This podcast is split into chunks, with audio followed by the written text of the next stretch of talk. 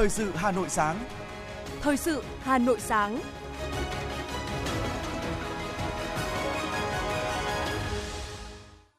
Kính chào quý vị và các bạn. Bây giờ là chương trình thời sự của Đài Phát thanh Truyền Hà Nội. Chương trình sáng nay thứ bảy ngày 17 tháng 9 có những nội dung chính sau đây.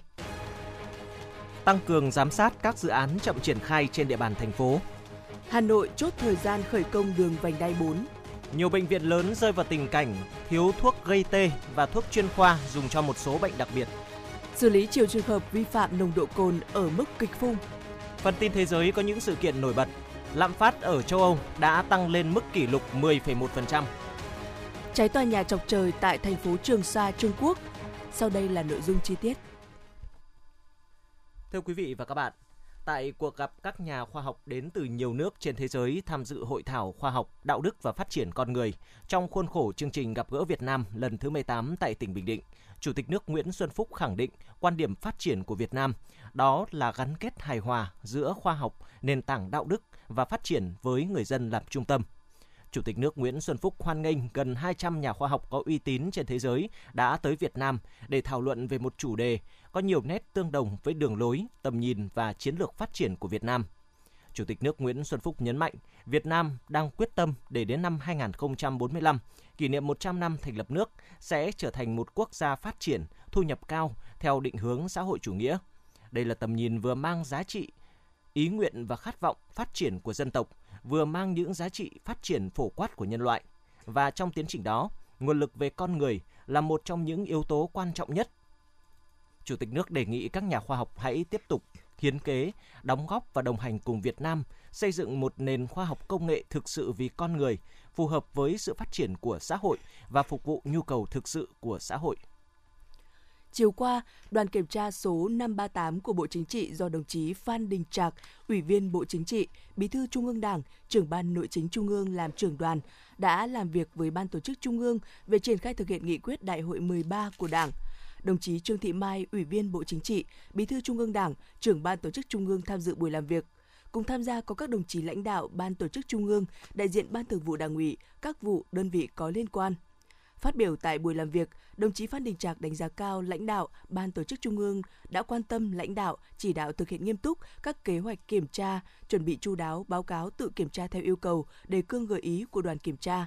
Đồng chí yêu cầu thành viên đoàn kiểm tra phối hợp chặt chẽ với Ban Tổ chức Trung ương và các đơn vị trực thuộc được kiểm tra, bám sát các mục đích, yêu cầu, đề cương, công tâm và khách quan, thực hiện đúng quy định của Đảng về công tác kiểm tra, nêu rõ những vấn đề trọng tâm, các kiến nghị qua kiểm tra.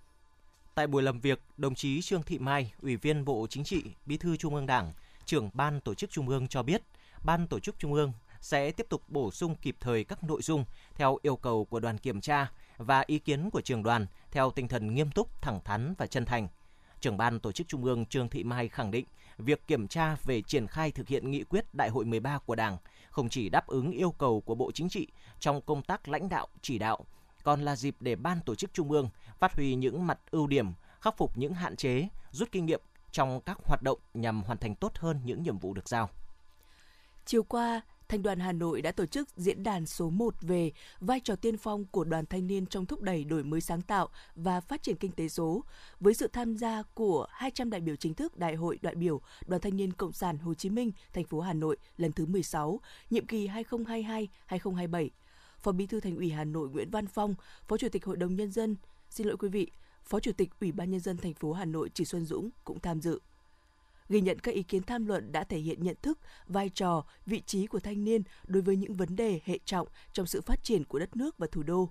Phó Bí thư Thành ủy Hà Nội Nguyễn Văn Phong yêu cầu Đoàn Thanh niên thành phố cần xác định chức năng, nhiệm vụ của mình là thu hút và tập hợp, dẫn dắt đoàn viên thanh niên Đối với vấn đề đổi mới sáng tạo và chuyển đổi số, đoàn thanh niên cần quan tâm câu chuyện truyền cảm hứng, dấn thân, tạo môi trường thuận lợi về khởi nghiệp sáng tạo và chuyển đổi số, bảo đảm thiết thực và hiệu quả. Đồng chí đề nghị tổ chức đoàn là cơ quan tham mưu cho cấp ủy, chính quyền kịp thời tháo gỡ những khó khăn vướng mắc trong lĩnh vực phát triển kinh tế số. Cùng ngày tại Hà Nội, Hội thảo tổng kết 10 năm thực hiện nghị quyết Hội nghị Trung ương năm khóa 11 về một số vấn đề liên quan chính sách xã hội giai đoạn 2012-2020 đã được tổ chức.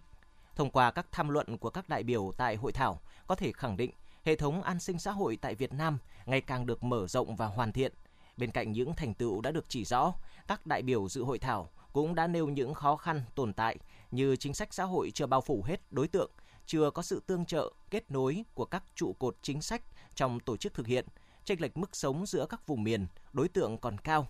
Các đại biểu cũng đã nêu một số giải pháp phát triển chính sách xã hội giai đoạn 2023-2030, tầm nhìn đến năm 2045. Trong đó nhấn mạnh giai đoạn mới cần tiếp tục coi chính sách trợ giúp xã hội, xóa đói giảm nghèo bền vững vẫn là một nhiệm vụ quan trọng, có ý nghĩa chính trị, nhân văn, xã hội sâu sắc đặc biệt quan tâm thực hiện những chính sách và giải pháp giảm nghèo đặc thù cho những vùng khó khăn, vùng đồng bào dân tộc thiểu số, huy động sự trợ giúp của toàn xã hội, động viên hỗ trợ người nghèo, vùng nghèo, nâng cao năng lực nội sinh, nỗ lực vươn lên thoát nghèo bền vững. Hội Liên hiệp Phụ nữ Hà Nội vừa tổ chức lấy ý kiến đóng góp dự thảo luật đất đai sửa đổi với sự tham gia của thành viên ban soạn thảo. Đa số các ý kiến tại hội nghị góp ý khẳng định dự thảo luật có nhiều điểm mới phù hợp với thực tiễn, khắc phục những bất cập trong luật hiện hành. Tuy nhiên, các cấp hội phụ nữ cũng quan tâm góp ý vào một số các vấn đề, quy hoạch sử dụng đất, đền bù khi giải phóng mặt bằng, khung giá đất, bảng giá đất, điểm mới trong việc cấp giấy chứng nhận quyền sử dụng đất, thuế thu nhập khi giao dịch, quản lý đất, đất cho thuê lâu dài và quỹ nhà ở. Một số ý kiến cũng đề nghị bổ sung các quy định làm rõ quyền và nghĩa vụ của công dân đối với đất đai, quyền tham gia quản lý nhà nước về đất đai, quyền khiếu nại, tố cáo về đất đai. Việc thu hồi đất nông nghiệp để thực hiện các khu đô thị, khu dân cư, nhà ở thương mại trong dự thảo luật cần cụ thể hơn nữa theo đúng tinh thần nghị quyết 18, tránh xảy ra tình trạng lợi dụng các khoảng trống pháp lý để nhóm lợi ích chung lợi dụng. Thưa quý vị và các bạn, thực hiện kế hoạch của Ban Thường vụ Thành ủy về chỉ đạo tổng kết các chỉ thị, nghị quyết của Trung ương và Thành ủy, ngày 16 tháng 9, Ban Thường vụ Quận ủy Hoàn Kiếm đã tổ chức hội nghị tổng kết 15 năm thực hiện nghị quyết số 27 của Ban chấp hành Trung ương khóa 10 về xây dựng đội ngũ trí thức trong thời kỳ đẩy mạnh công nghiệp hóa, hiện đại hóa đất nước và 10 năm thực hiện chỉ thị số 11 của Ban Thường vụ Thành ủy khóa 15 về tiếp tục thực hiện nếp sống văn minh trong việc cưới trên địa bàn thành phố Hà Nội. Phản ánh của phóng viên Như Hoa. Nhận thức tầm quan trọng của nghị quyết số 27 của Trung ương và chỉ thị số 11 của Thành ủy Hà Nội trong việc phát huy vị thế là quận trung tâm hành chính, chính trị, trung tâm kinh tế văn hóa của thủ đô. Nhiều nhiệm kỳ vừa qua, Ban Thường vụ Quận ủy quận Hoàn Kiếm luôn quan tâm lãnh đạo, chỉ đạo việc triển khai thực hiện các chỉ thị, nghị quyết của Đảng, cụ thể bằng việc chỉ đạo ban hành và triển khai thực hiện các chương trình công tác toàn khóa và các đề án, trong đó quan tâm xây dựng, phát triển đội ngũ trí thức và thực hiện nếp sống văn minh trong việc cưới trên địa bàn quận, góp phần xây dựng sự nghiệp văn hóa xã hội, xây dựng môi trường văn hóa lành mạnh, xây dựng người Hoàn Kiếm thanh lịch, văn minh. Trong 15 năm thực hiện nghị quyết số 27 của Ban chấp hành Trung ương và 10 năm thực hiện chỉ thị số 11 của Thành ủy Hà Nội đã được các cấp ủy Đảng, chính quyền, Mặt trận Tổ quốc và các tổ chức chính trị xã hội từ quận đến cơ sở quan tâm chỉ đạo quyết liệt và đạt được nhiều kết quả quan trọng. Cụ thể, về kết quả thực hiện nghị quyết số 27, vai trò đội ngũ trí thức của quận ngày càng được nâng cao và không ngừng được củng cố, từng bước đáp ứng được yêu cầu xây dựng và phát triển của quận. Công tác đào tạo, bồi dưỡng cán bộ, công chức, viên chức đã có nhiều chuyển biến tích cực, tăng cả về số lượng và cơ cấu đào tạo, quan tâm bồi dưỡng trình độ lý luận chính trị và chuyên môn nghiệp vụ, có chính sách thu hút, trọng dụng và đãi ngộ nhân tài, đã bố trí sắp xếp với những công chức nguồn, các sinh viên tốt nghiệp xuất sắc, nhà khoa học trẻ tài năng, khuyến khích phong trào viết và ứng dụng sáng kiến kinh nghiệm trong thực hiện nhiệm vụ chuyên môn, coi đây là tiêu chí đánh giá kết quả thực hiện các phong trào thi đua hàng năm. Từ năm 2012 đến tháng 7 năm 2022, Hội đồng Khoa học Sáng kiến quận Hoàn Kiếm đã công nhận hơn 4.231 sáng kiến kinh nghiệm của đội ngũ cán bộ công chức viên chức trong toàn quận.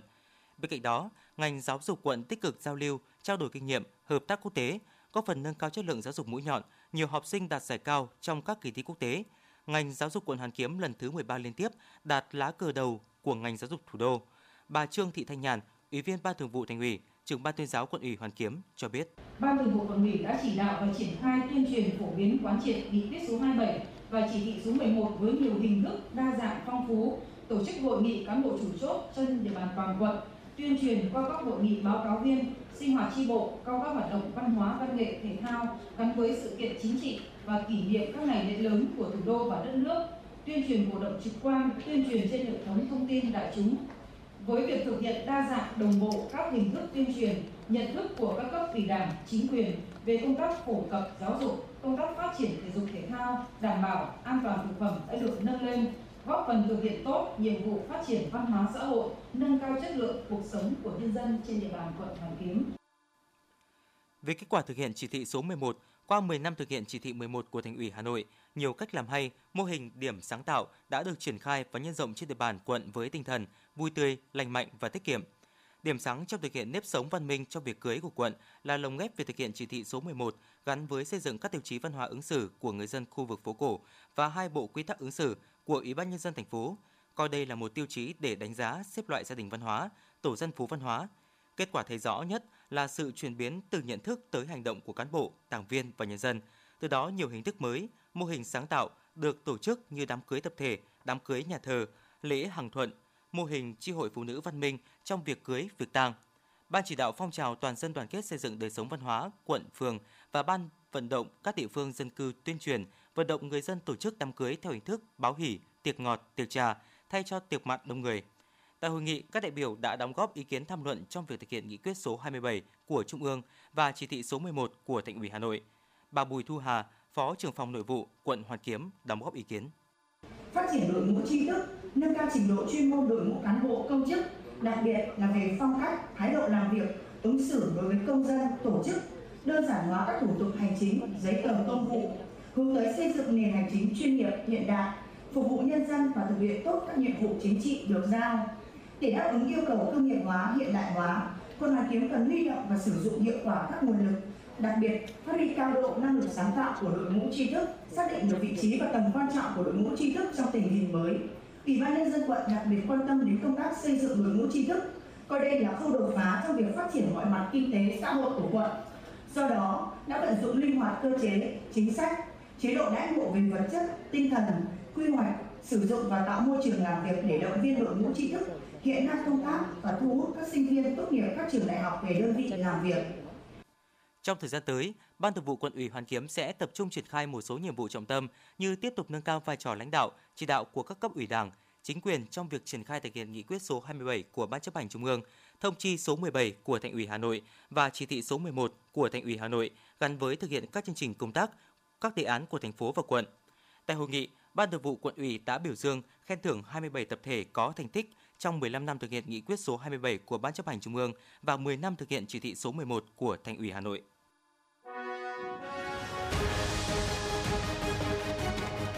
Thời sự Hà Nội, nhanh, chính xác, tương tác cao. Thời sự Hà Nội, nhanh, chính xác, tương tác cao.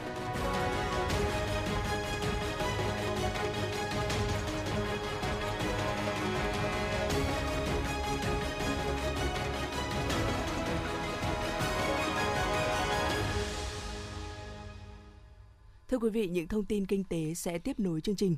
Cục xúc tiến thương mại của Bộ Công Thương Việt Nam vừa phối hợp với Ủy ban Thương mại thành phố Trùng Khánh, Trung Quốc tổ chức hội nghị trực tuyến giao lưu hợp tác kinh tế thương mại Trùng Khánh, ký kết bản ghi nhớ về tăng cường hợp tác kinh tế thương mại và đầu tư giữa Cục xúc tiến thương mại và Ủy ban Thương mại thành phố Trùng Khánh. Phát biểu tại hội nghị, Thứ trưởng Đỗ Thắng Hải cho biết, thời gian qua, Trung Quốc luôn là đối tác thương mại lớn nhất và quan trọng của Việt Nam. Vì vậy, trên cơ sở các bản ghi nhớ hợp tác được ký kết lần này, các cơ quan đơn vị, hiệp hội, doanh nghiệp cần tích cực trao đổi, thống nhất kế hoạch triển khai có hiệu quả các nội dung đã thỏa thuận để thúc đẩy hơn nữa quan hệ hợp tác kinh tế thương mại giữa hai nước Việt Nam Trung Quốc nói chung cũng như giữa Việt Nam và thành phố Trùng Khánh nói riêng. Tại hội nghị đã diễn ra lễ ký kết các bản ghi nhớ hợp tác giữa Cục xúc tiến thương mại với Ủy ban Thương mại thành phố Trùng Khánh và các thỏa thuận hợp tác giữa Hiệp hội Doanh nghiệp Việt Nam với các hiệp hội doanh nghiệp Trùng Khánh. Trung ương Hội Nông dân Việt Nam cũng vừa tổ chức diễn đàn nông dân khởi nghiệp sáng tạo trong thời kỳ chuyển đổi số thông qua những sản phẩm ô cốp. Diễn ra trong một ngày, tại diễn đàn, đại biểu đã trao đổi các nội dung như việc xác định sản phẩm nông nghiệp gắn với thế mạnh của từng địa phương để có định hướng phát triển phù hợp, phương hướng phát triển sản xuất nông nghiệp theo hướng hiện đại, thích ứng với biến đổi khí hậu, nâng cao giá trị sản phẩm và thu nhập của người dân, ứng dụng các giải pháp số trong sản xuất thương mại sản phẩm, ứng dụng khoa học kỹ thuật, phát triển nguồn nhân lực và bán hàng. Các đại biểu cũng nhìn nhận chuyển đổi số trong nông nghiệp là cần thiết, giúp việc ban hành chính sách và sử dụng nguồn lực được tối ưu hơn, giúp nâng cao năng suất, chất lượng, hiệu quả sản xuất và tiêu thụ, đồng thời tạo ra chuỗi giá trị nông sản bền vững. Thực hiện chỉ đạo của thành phố về giám sát các dự án chậm triển khai trên địa bàn thành phố Hà Nội, đoàn liên ngành thành phố gồm cục thuế và đại diện các sở ban ngành liên quan, ủy ban nhân dân các quận, huyện, thị xã, quản lý dự án đã làm việc với 26 doanh nghiệp dự án chậm triển khai còn nợ tiền sử dụng đất và tiền thuê đất, tiền nộp, ờ, nộp chậm thuộc kế hoạch số 235 của thành phố. 40 dự án chậm triển khai thuộc kế hoạch số 235 của thành phố có số nợ ngân sách nhà nước là 3.867 tỷ đồng và qua các quá trình đôn đốc của Cục Thuế Hà Nội, đến thời điểm hiện tại đã thu nộp ngân sách 757 tỷ đồng của 23 dự án, còn 29 dự án với số nợ trên 300, xin lỗi quý vị, 3.100 tỷ đồng tiếp tục đôn đốc và xử lý. Tại hội nghị, liên ngành thành phố đã thể hiện rõ sự quyết liệt trong việc đôn đốc thu hồi nợ thuế, triển khai các biện pháp thu hồi nợ động, kiên quyết thu hồi và xử lý nghiêm các trường hợp vi phạm. Đối với các dự án chưa triển khai hoặc triển khai dở dang, liên ngành sẽ tổng hợp báo cáo đề xuất thành phố thu hồi đất, thu hồi dự án theo quy định của luật đất đai. Riêng đối với các dự án còn nội dung vướng mắc trong việc triển khai thực hiện, xác định nghĩa vụ tài chính về đất trên cơ sở kết quả làm việc, liên ngành sẽ tổng hợp báo cáo thành phố giao các đơn vị theo chức năng thẩm quyền để giải quyết dứt điểm kiến nghị và vướng mắc của các chủ đầu tư. Hội trợ triển lãm nông nghiệp quốc tế lần thứ 22 đang được tổ chức tại khu hội trợ triển lãm giao dịch kinh tế và thương mại Cầu Giấy, Hà Nội. Hội trợ là sự kiện xúc tiến thương mại thường niên nhằm quảng bá thành tựu ngành nông nghiệp và phát triển nông thôn, đẩy mạnh kết nối chuỗi giá trị nông sản Việt, thu hút vào đầu tư lĩnh vực nông nghiệp trong cả nước cho sản phẩm nông nghiệp và là cơ hội để các địa phương quảng bá, giới thiệu tiềm năng đầu tư phát triển nông nghiệp. Hội trợ đồng thời tạo điều kiện để các tổ chức, doanh nghiệp nước ngoài tìm kiếm các cơ hội hợp tác và đầu tư vào Việt Nam – Bên cạnh việc trưng bày và bán sản phẩm, trong khuôn khổ hội trợ triển lãm nông nghiệp quốc tế còn diễn ra các hoạt động, các hội nghị kết nối, hội thảo chuyên đề, triển lãm thành tựu ngành nông nghiệp và trưng bày kết nối giao thương, trưng bày sản phẩm của các chủ thể khởi nghiệp trong nông nghiệp. Tối qua tại Vincom Plaza Long Biên, Hà Nội, Sở Công Thương Hà Nội đã khai mạc tuần hàng Việt thành phố Hà Nội năm 2022 nhằm kích cầu tiêu dùng, hỗ trợ các doanh nghiệp sản xuất kinh doanh, các nông hộ phục hồi, phát triển sản xuất kinh doanh, tiêu thụ sản phẩm, nhất là các mặt hàng nông sản, thủy sản, trái cây. Phát biểu tại lễ khai mạc tuần hàng Việt, ông Nguyễn Đình Thắng, Phó Giám đốc Sở Công Thương Hà Nội cho biết, thông qua chương trình tuần hàng Việt, các doanh nghiệp có thêm cơ hội để đẩy mạnh quảng bá, giới thiệu các thương hiệu sản phẩm, tổ chức các hoạt động xúc tiến thương mại, kết nối tiêu thụ sản phẩm, kích cầu tiêu dùng, đưa hàng Việt đến với người dân và du khách trên địa bàn thành phố. Bên cạnh đó, người tiêu dùng có thêm cơ hội tiếp cận, mua sắm, tiêu dùng các sản phẩm hàng hóa có chất lượng do các doanh nghiệp Việt Nam sản xuất. Tuần hàng Việt thành phố Hà Nội diễn ra đến ngày 20 tháng 9 năm 2022.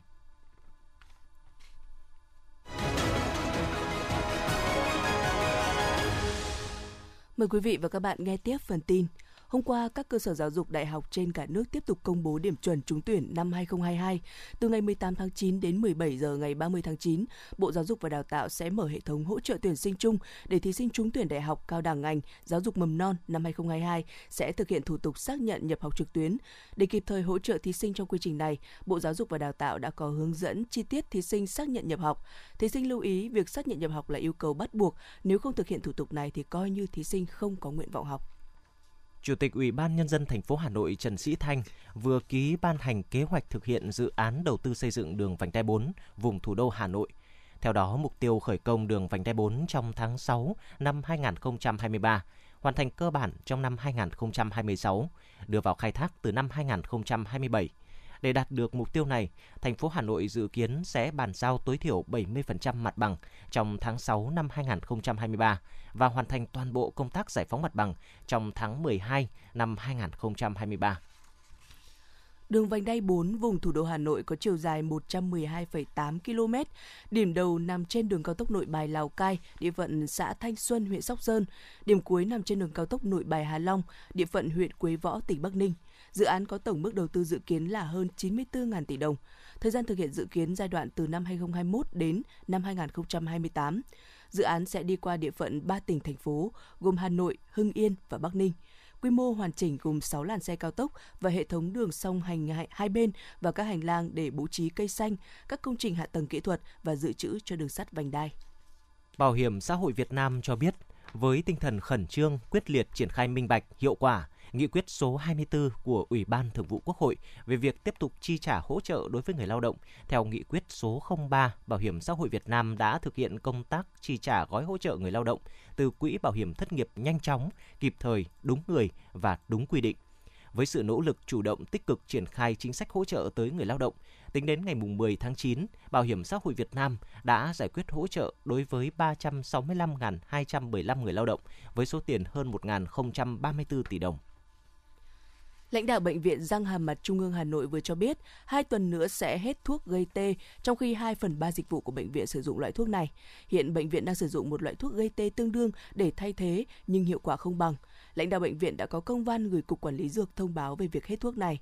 Bệnh viện Bạch Mai cũng đang à, thiếu thuốc chuyên khoa dùng cho một số các bệnh đặc biệt như là suy tuyến thượng thận, ngộ độc kim loại nặng, gây khó khăn trong công tác cấp cứu, điều trị. Cục Quản lý Dược Bộ Y tế vừa có văn bản gửi các cơ sở nhập khẩu thuốc, Bệnh viện Bạch Mai về việc đảm bảo cung ứng những loại thuốc này.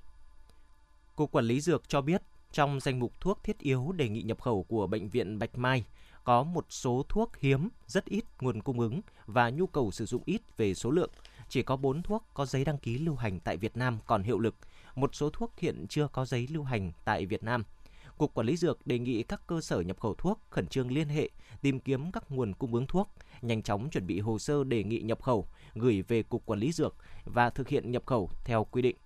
Trong quá trình thực hiện, nếu có khó khăn vướng mắc, cần phải báo cáo kịp thời về Cục Quản lý Dược để được xem xét và giải quyết.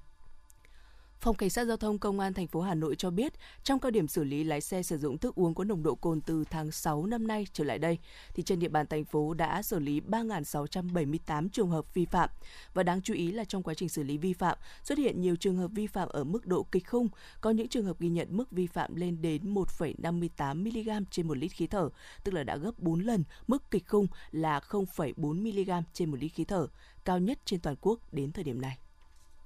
Tiếp tục xác định địa bàn trọng điểm cửa ngõ phía Tây, Tây Bắc thủ đô, Phòng Cảnh sát Giao thông đã giao cho đội Cảnh sát Giao thông số 7 tăng cường thêm các tổ tuần tra khép kín các khung giờ và trên các tuyến đường Lê Văn Lương, Tố Hữu, Nguyễn Trãi, Nguyễn Xiển, kết nối quận Thanh Xuân với các quận nội đô và đi ngoại thành.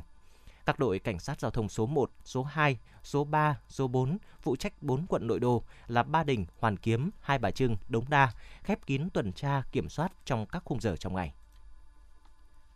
Thưa quý vị và các bạn, cứ vào dịp cuối năm, tình trạng tội phạm trộm cắp, cướp giật lại có dấu hiệu gia tăng. Hiện nay trên các tuyến phố, các lực lượng chức năng thuộc công an thành phố Hà Nội như cảnh sát giao thông, tổ công tác 141, 142 luôn được tăng cường để ngăn chặn các hành vi vi phạm phạm tội này. Mới đây nhất, Công an huyện Hoài Đức, Hà Nội vừa bắt nóng nhóm 4 đối tượng mang theo hung khí cướp tài sản của người đi đường. Nhóm cướp nhí có tuổi đời còn rất trẻ, từ 16 đến 22 tuổi, bỏ việc làm và rủ nhau đi cướp lấy tiền tiêu xài.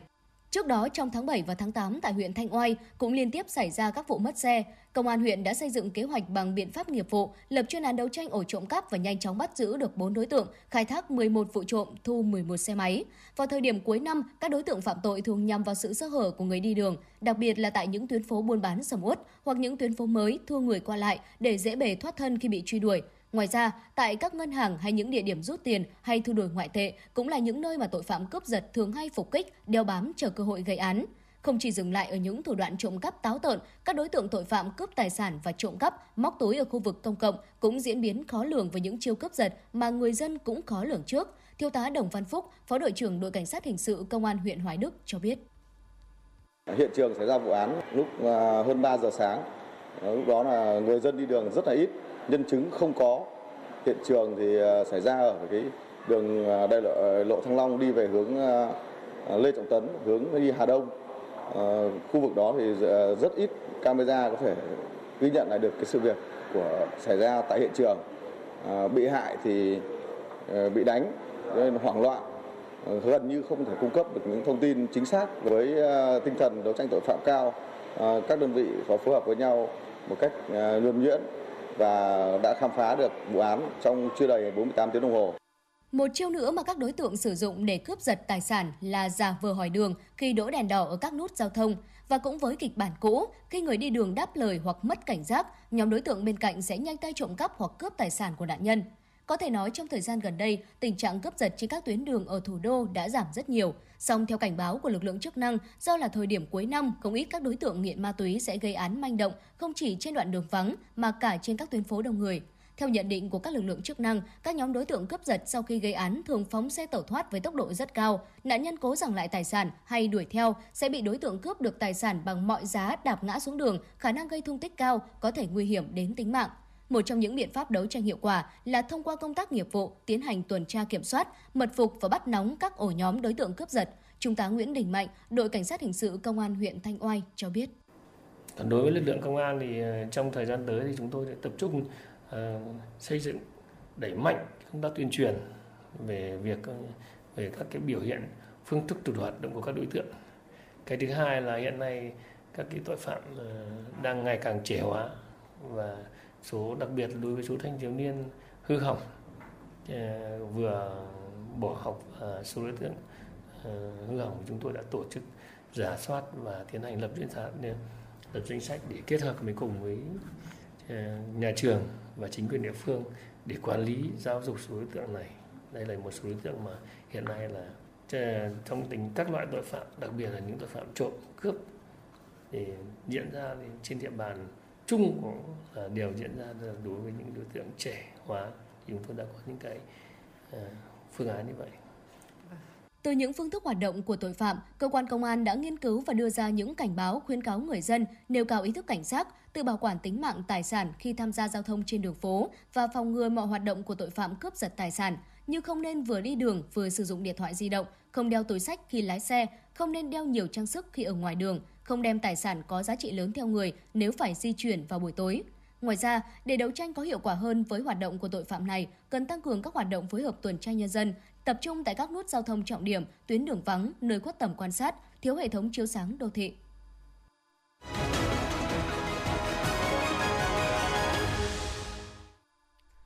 Quý vị và các bạn đang nghe chương trình thời sự của Đài Phát thanh và Truyền hình Hà Nội. Phần tin thế giới sẽ tiếp nối chương trình.